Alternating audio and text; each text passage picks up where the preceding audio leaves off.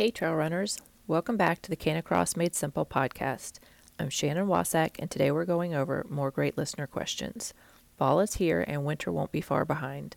With that comes less daylight, unfortunately, and usually wetter weather. Does that mean you have to wait until spring to go running with your dog again? No way. Have a listen to find out some helpful tips that will keep you and your dog on the trails all year long. Can you canicross in the winter? Yes. Often dogs prefer the cooler temps. I know I do. That being said, you want to make sure that you prepare and have the right equipment. With winter comes less daylight, so investing in a good headlamp is important. The brighter, the better. You want it to be bright enough for the conditions and terrain you're running on. Also consider battery life. Make sure that it will last the length of your runs. Consider having a spare headlamp as backup. Make sure you're comfortable with changing batteries ahead of time so you aren't learning on a dark trail if something were to happen. Keep your headlamp off until you need it to avoid running the battery down. Don't forget to warm up yourself and your dog, especially in cooler temps. If you just take off running, you increase your risk of injury. Get into a good routine before your run and after.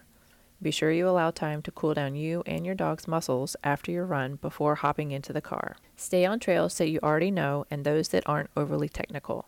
Nice wide paths are good for running in the dark. This will not only help with your safety and confidence, but it will help your dog to navigate your runs much easier too. Be sure to take clothing into consideration. Layering is a good idea. Even though the temps may have dropped, you will still probably get warm during your runs. Being able to shed some layers will make your run more comfortable, and being able to add layers back on when you're cold is always helpful. You also don't want to wear anything too heavy. Tighter, lightweight clothing is best, and material that is quick drying. Running in wet, cold clothes is not a good time. You also want to be as visible yourself as possible. Wearing brighter clothing and even adding something reflective to your rain jacket is a good idea. The same is true of your dog. Some canicross harnesses already have reflective material on them, but if not, there are options to add reflective products such as armbands to their harness. Don't forget to consider the weather when choosing your shoes.